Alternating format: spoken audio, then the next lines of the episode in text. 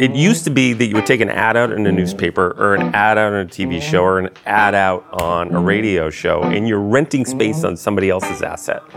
Today, it's really easy to create your own newspaper, a blog, or your own radio station, a podcast, or your own TV show, a video cast, and then sell your own ad on your own asset. And you can pull people into that in a new way. And we were right about that. That was Brian Halligan, the CEO and co founder of HubSpot. And these are the Brandwagon interviews.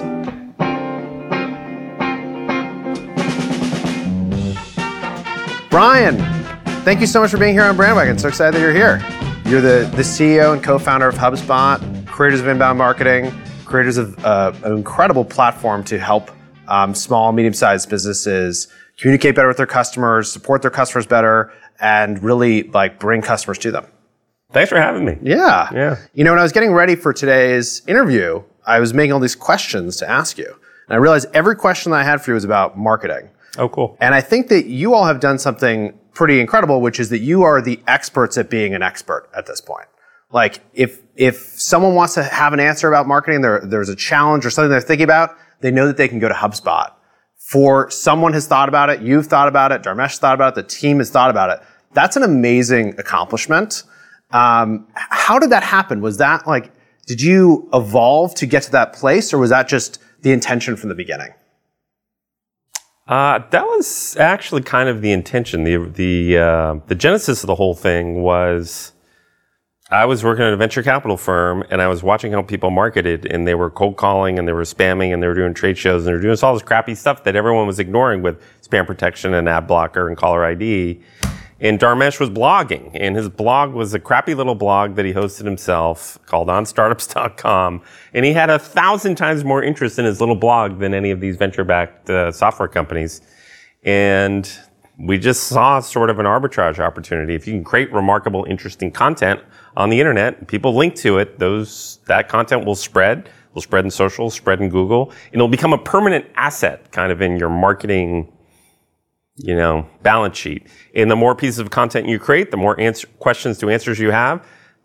That's a, becomes over time an incredibly valuable asset. So we've created at this point probably hundreds of thousands of pieces of content to answer almost every question you could come up with associated with marketing or sales or service. And because we've been at it so long, uh, boy, the, the amount of leverage we get from that is really insane. The amount Yeah. we get north of 10 million visitors a month to our site, almost all of which is organic from Google. Yeah, that's amazing. It's been amazing. Yeah, and it's amazing to set out with an intention and then also do it for a long time. Yes. Like it's not like you said, we're going to do this and do this for a year and then we're going to try something else. Yes. How did you stay so focused? You just knew it was going to work or how did, because that's, I feel like a lot of us come across ideas or opportunities to do things and then people start going and then at first usually it's hard. Like, and how did, how did you continue through that for, for so long? I think we just saw it working, Chris. I mean, it was working incredibly well on Dharmesh's blog, and then we started our own blog, and it worked incredibly well. And then we started on our early customers, and and not only were we doing ourselves to grow our own business, but then we built a product to help people do that, and we just saw it working, and we stayed on it. One of the things I've learned about marketing is it's sort of like there's these layers of it that that kind of layer on. So layer number one for us was our blog, and that's a layer that we started from day one of HubSpot 13 years ago, and it continues to layer on. And it's just this asset that's been building up and pulls uh, traffic in. But over time, we've laid on, layered on lots and lots of layers. But if that layer is working, you want to keep at it. Yeah. And then you need to learn new skills. And we're still doing this over time that really, really have worked. Well, it's also, I mean, you you built these amazing content assets in your marketing. We've also built a product to deliver on this promise, right? Yep. And and how what would you give advice to somebody else when they're thinking about like you find a trend, you're going after it, you're executing on it like an arbitrage opportunity, but then not only do you have to do it for yourself, you actually are building the tools to help others do it. How do you how do you even figure out how to do that? I think a lot of companies, if you look at so many companies, the founders built that product for themselves. Uh, I hear it over and over and over again. There's some problem in the world that that founder is trying to solve for themselves.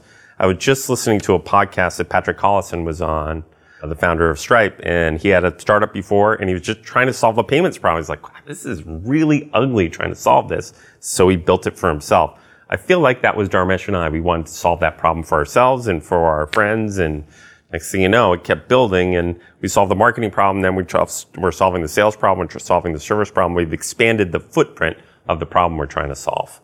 But it's interesting. I mean, I, I believe that completely too. Like you have to be your own best customer, which is how you can push your product and Yes. figure out what to do next. You can have like key insights and else is going to see. But it is, but how does that align with like customer development? Um, and the reason I say that is that I feel like I've gotten the advice over the years, you know, go do customer development, figure out what customers want. But I have an idea, I think, of what we want. And it's like, how do you balance those things? The balance has changed over time. The early days of HubSpot, we did not do a lot of customer development. In fact, customers would come to us and say, Oh yeah, that's really interesting. We like that idea of inbound marketing, but we really just want to spam better. Yeah. We want to cold call better and we want to do this old school stuff better versus transforming. And we didn't we've done a lot right and a lot wrong. One of the things we did right is we stuck to it. We said, nope, you need to transform the way you market to match the way people actually shop and buy stuff today. And that includes getting really good at creating your content. And the way we explained it to people was, gee, it used to be that you would take an ad out in a newspaper or an ad out on a TV show or an ad out on a radio show and you're renting space on somebody else's asset.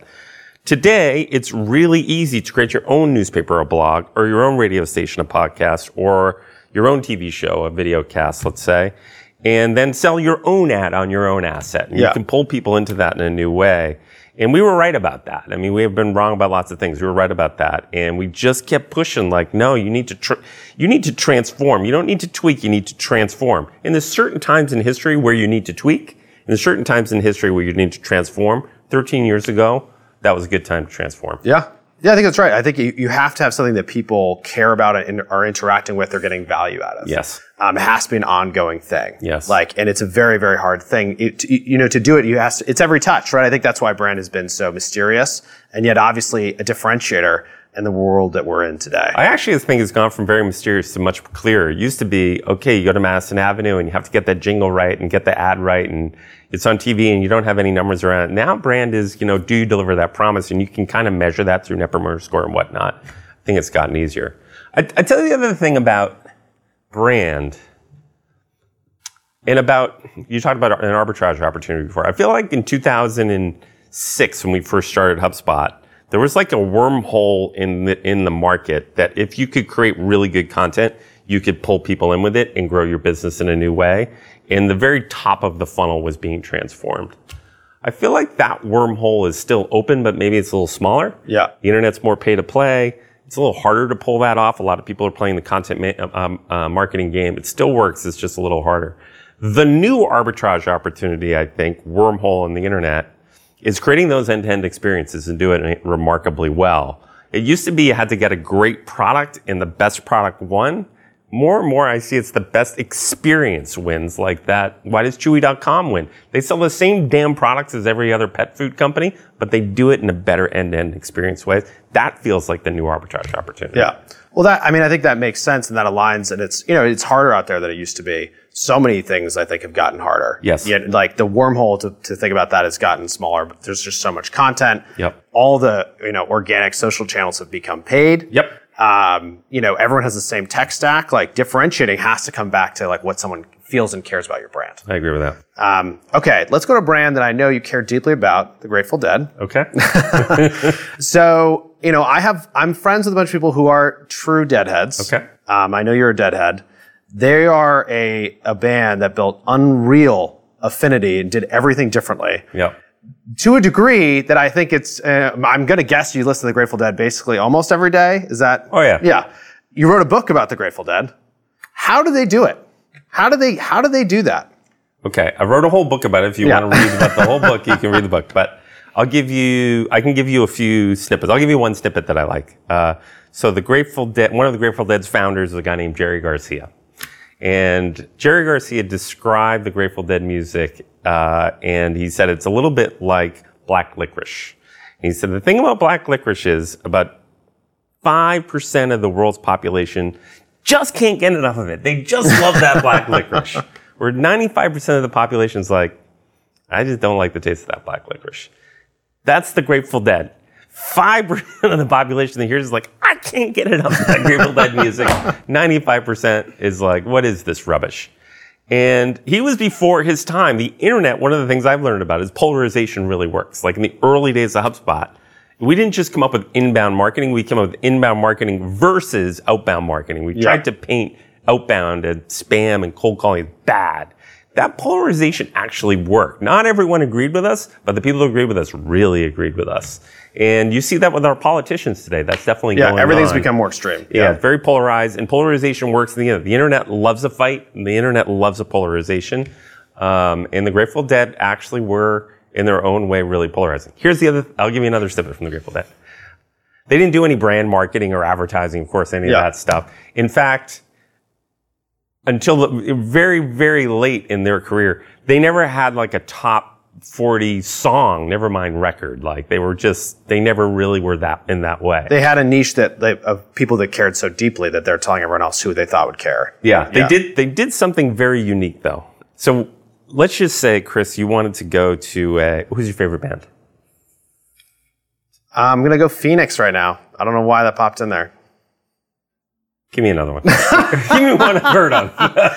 Um, When you were in high school, who was your favorite band? who was the favorite? Uh, you know, we're talking pop punk mostly.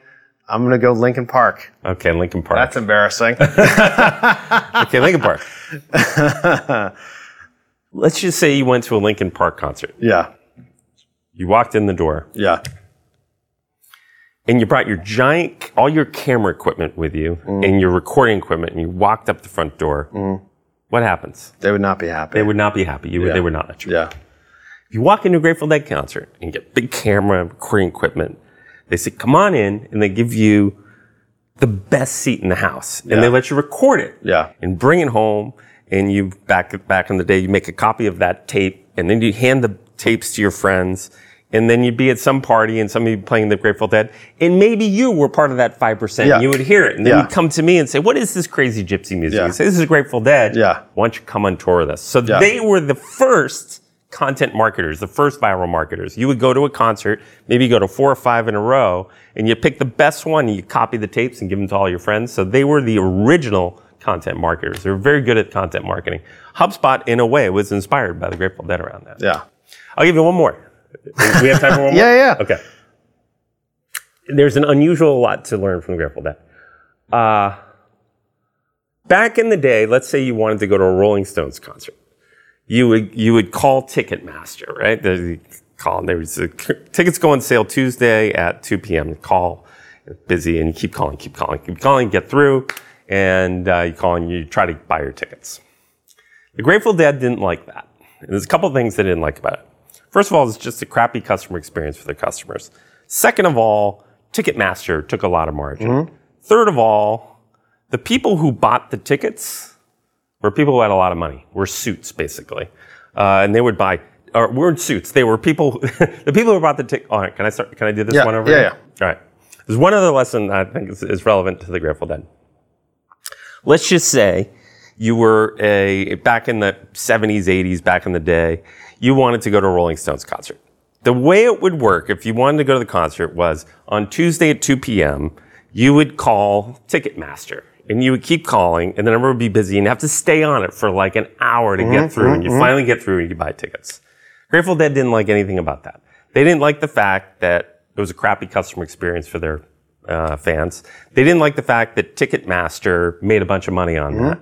They didn't like the fact that the people who were willing to stay there and dial for an hour were professional scalpers. And they didn't like the fact that the people who bought those tickets paid a big markup on it and it was a bunch of suits in the front row of their concert, not the rabid fans who were hippies, basically.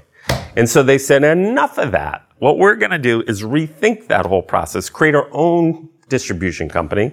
And so instead of calling Ticketmaster and you wanted tickets, you called Grateful Dead's line 415 da, da, da, da, da. I forgot the number exactly, but I, I remember. and it would give you an instruction on how to get tickets. Yeah. And the instructions were you have to send in a three by five index card with the number of tickets you wanted to which shows you wanted. And you couldn't buy more than four tickets at a time. So it's like no point in a scalper bothering doing Okay. it. Yeah. Uh, you had to send in a postal money order, which was a pain in the neck. You had to go to the darn post office to get Yeah. the money order. Yeah. You had to mail a self-addressed stamped envelope, and then you mailed it to the thing. How do you think they decided who would get sit in the front row? So they get all these orders coming in. Everyone wants front row seats. How do you think they decided? And the information they would give was how many tickets they wanted, and then Which show? which show, um, how maybe like how early people are sending things in. They all send them the same day. same first day, same day. I don't know how. Okay, it's very, very clever. Yeah. So you sent that, that self-addressed stamped envelope. Yeah, People would decorate those stamped envelopes with dancing bears and mushrooms and beautifully decorated with, with like, put glue on it and Yeah. sparkles. And the most beautifully decorated self-addressed stamped envelopes would get the best tickets. So their rabid fans That's would be in the front row. that's so cool. Now, I think the other lesson for all of us from the Grateful Dead, they cut out the middleman. You Yeah. know, they took all the profit. Scalpers were cut out. Yeah. Ticketmaster was cut out. So they got Yeah. all, they got all the revenue and all the profits from it. Yeah. And, and they put their fans in the front seat.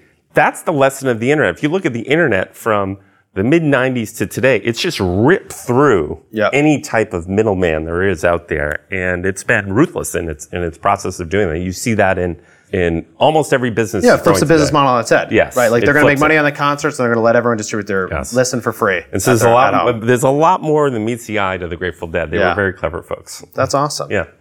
The other thing that's interesting about the Grateful Dead, I knew we were on the right topic here. uh, and you can cut out whatever you like, but one of the things that somebody asked Jerry Garcia once was all this on purpose. Did were you like purposefully thinking about a new marketing model?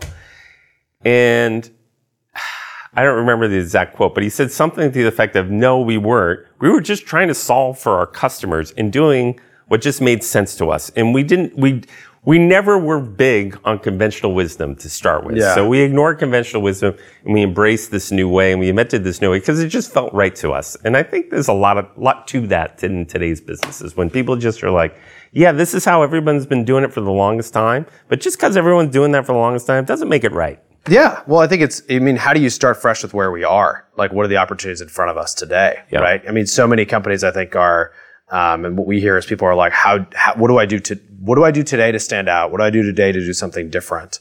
And I think it is like, you have to be creative and you have, you have to try to do something that no one's done before. Yep. I'll tell you what's interesting about, now I'll flip that to HubSpot. So people are like, well, what did you do right? And we did a lot right, we did a lot wrong. One thing we did right was this inbound versus outbound, kind of created a new category of marketing that worked. Two other things worked. One was, ironically, we created an agency program that worked. So not only did we allow, we allowed customers to buy directly from us if they wanted to figure out how to do marketing on their own. But a lot of people didn't want to do marketing on their own Yeah. or inbound marketing or figure it out at all. They wanted to outsource it. So create, we created a channel of mostly website developers, but SEO consultants and social media consultants that we taught how to sell HubSpot and implement HubSpot. And we taught them to move from kind of one-off projects to retainers and really building a business around that. That was not a play that was run a lot and still isn't uh, run a lot that worked really well. The other play that really, really, really worked for us was uh, SEO, just like piling up the content just over time, piling up and staying on. And both of those plays are still very much working today. Yeah. Well, it's just, I mean, those are things that you started with early. Yep. And then the agency thing you figured out, and it was like, but back to like, how do you solve the problem for the customer? It was like, I want to do this, but how do I do it quickly? How do I do it with someone who's done it before? How do I do it where I don't have to hire a team? Yes. And it's like, yeah, there's probably a lot of people who are only going to do it. They can work with a trusted agency. A so lot. It, ma- it makes perfect sense. Um, but it's also, you've created moats, right? Yep. I mean, I think I think about that a lot in a world where it's harder to stand out. If you get attention from somebody, you want to keep it. Like you want to keep people engaged. You want to create an amazing experience because it's so hard to get them to come back. Yep. And then once they're there, how do you deliver on it like Jerry, right? Like how do you actually go and build what they the solve the problems they actually want solved? I agree with that. I agree with that. It used to be everyone would talk about product market fit. It's more like this product experience fit, product go to market fit. Building a great product today, ironically, I think is table stakes. Like to build a great piece of software 20 years ago was really expensive and really hard and really time consuming.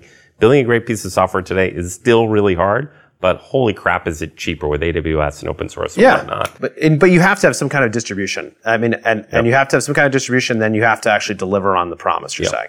Yep. Because that is, I totally agree with you. There's we've had many competitors who basically, you know, they were small and they're like, oh, we're going to go do the exact same thing cheaper, or we're going to go do the exact same thing with some other thing. Look, look, products look similar. Yep. And that's just not enough. It's not. Like, it's not. You have to do something different. Yep. How many people work at HubSpot now? And how fast are you hiring at this point? I think we have about 3,000 people, but don't hold me to that number. Okay. And how fast are we scaling? Not fast enough, actually. We added, if we, if I look at our last quarter over quarter, we added about 20% new heads.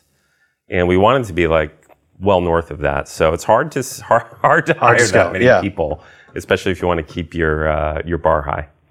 One of the things I think a lot about with scaling is you want to have a great message and experience to your customers, but if you can't figure out how to communicate internally, it's pretty hard to deliver on that. You all have clearly figured out how to get your team aligned and going in the same direction. Yeah. What advice would you give somebody like, or I guess really, just because I really care about this, like, what is your what does your communication structure look like? How do you communicate to the whole company? How do people understand what's going on?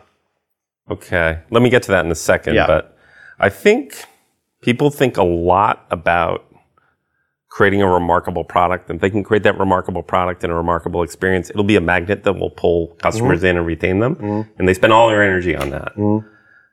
I think culture is kind of like product to employees. So you need to create a remarkable culture and so remarkable it's like a magnet that pulls people in and retains them. And you need to create a flywheel for employees. So the culture's got to be so good that the employees want to stay a long time and refer their friends. If you're completely relying on outside headhunters and stuff like that, it's really hard to scale, particularly at quality. So I think of thinking about your your culture like a product, making it unique relative to your competitors, which are different in your local market than your product, is worth uh, spending time on. And then one of the things we did, a lot of people know about this, we wrote that culture down, the culture code, and what we stand for. Really define the relationship between the employee and the employer. And that's been a very helpful tool. I would recommend that to everyone. You got to think about your culture like a product and how it's unique.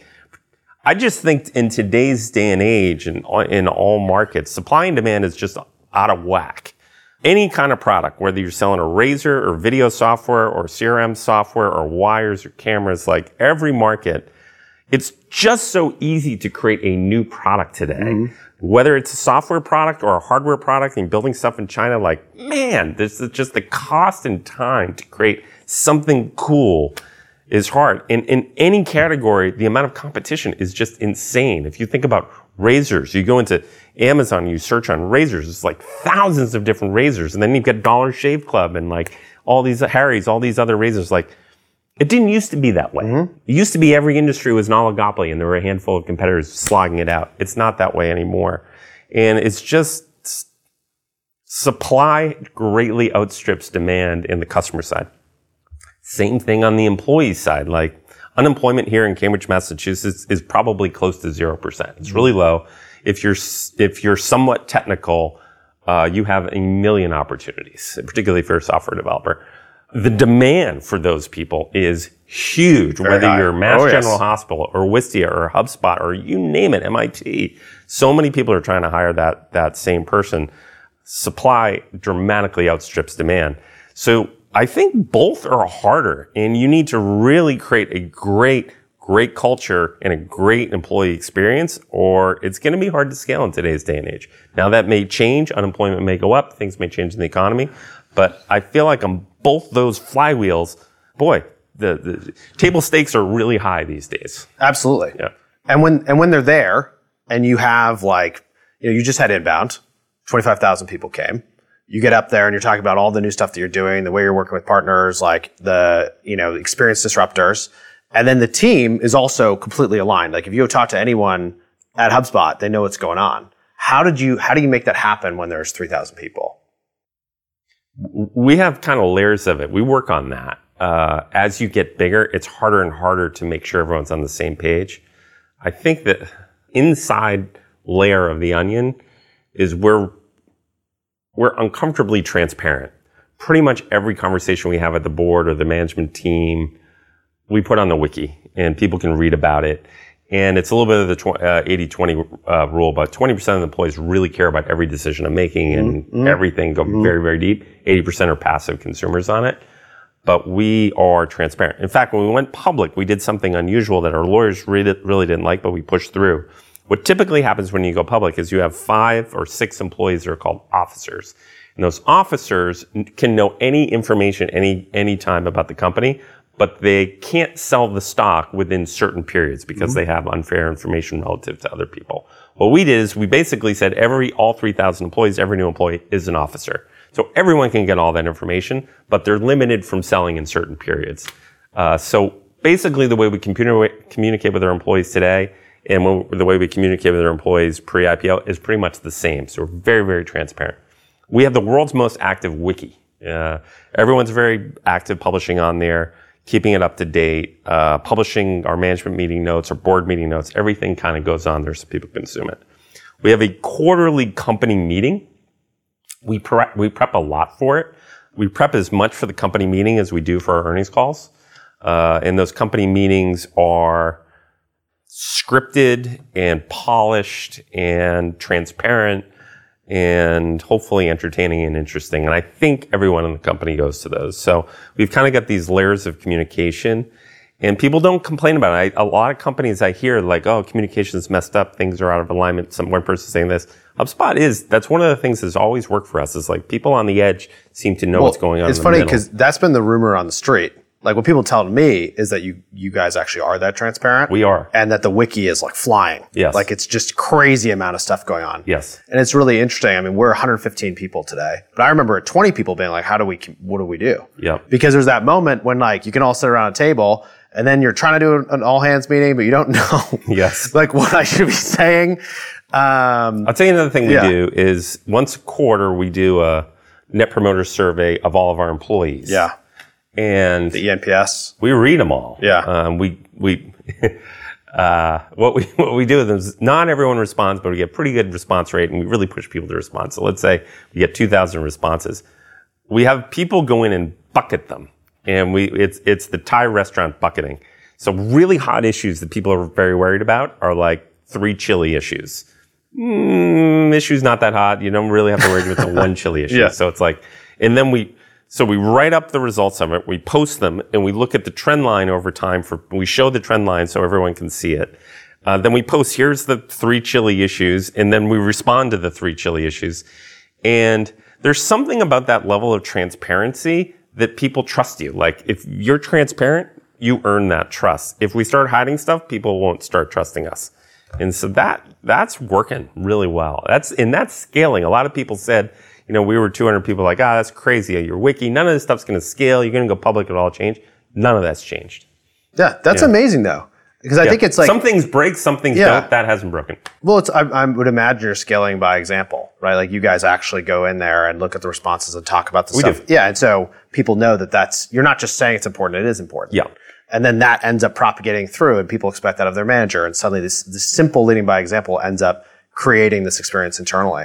Yeah. Um, I haven't thought about it like that, but you're probably right. Yeah, well, it's just interesting because I think it's one of the biggest challenges if, if you're scaling is like you might have something you want to accomplish, but how do you actually get everyone to do it going the same same direction? There was I can't remember at some point I was reading something about operating systems of companies, and the art, there was an article and it was like.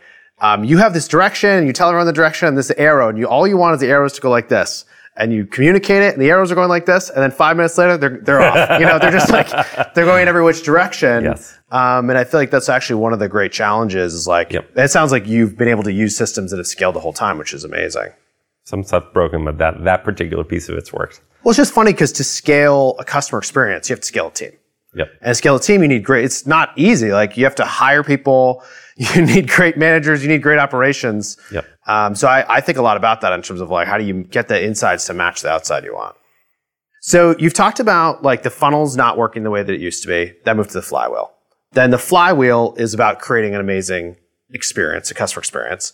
And that's really now you're talking about experience disruptors, which is companies that have figured out how to create an experience that's so different and, and really deliver something that um, in a world that differentiates a, a product. I feel like when I look at where we are now, we're in this moment, hyper competition, where experience matters, brand matters way more. How did we get here? What happened such that this is um, so important? I think you just look at the arc of history. Like uh, you, people may look back at this year and say this, this was the age of convenience. Like everything, people, people used to say your product has to be 10x better for people to switch. Your product needs to be like 10% better for people to switch. Like switching costs seem to have dropped and people are willing to switch for convenience. And so we have tried in our own go to market and our own servicing, our own product to make everything just strip that friction out and make stuff just much, much more convenient. And whether that's the early computers to what you have today, to the early bicycles to what you have today, to the early cars to what you have today, everything's just about making things more convenient. And I think we live kind of in the age of convenience. And I think that's key in stripping all that stuff out. You brought up an interesting uh, topic, the flywheel and the funnel. I'm not a big fan of the funnel. I've used funnel since 1990. I've used the funnel like my whole darn career. I must have drawn funnels on the whiteboard like an infinite number yeah. of times. I had funnel conversations. The funnel, though, it just doesn't understand me. It mm-hmm. just lost the plot. Mm-hmm. The funnel tracks your your marketing channel really well, tracks your sales channel really well, but our most important channel doesn't track at all. And the most important channel is our customer telling other customers what's going on. And it doesn't give you any credit for that. The funnel also tends to be the sun rises and sets on the quarter with the funnel. Mm-hmm. Like the funnel starts on the first day of the quarter and ends on the last day of the quarter. All the deals come in the last week of the quarter. That's just not the way a business should run anymore. It should be more like a flywheel and you should be taking friction out of that. And you should get credit in your business for taking friction out and getting that flywheel to spin faster and faster. That's how you get long term, right? And the funnel doesn't help you with that. So I personally, I didn't come up with this flywheel metaphor. Uh, Jeff Bezos uses it and the good to great guy uses it. And I just, the more I thought about HubSpot, I was like, the funnel's broken. We need a new metaphor. So the way we measure everything inside of HubSpot now is flywheel. So we have our customer flywheel. Mm-hmm. Then next to that, we have a developer flywheel. So the more customers we get and the happier they are, the more third party developers like you at Wistia, thank you by the way, build richer and better integrations and that thing spins and the developers and customers spin together. Then we have all these agency partners. The more customers we have, the more attractive it becomes to become an agency and that spins. So HubSpot's like three flywheels that all work in unison and they all have to kind of grow together and the friction has to get lower and the value has to get higher. That's how we measure HubSpot these days in those three flywheels. That is awesome. Brian, thank you so much for being here on Brandwagon. This is awesome. Thanks for having me.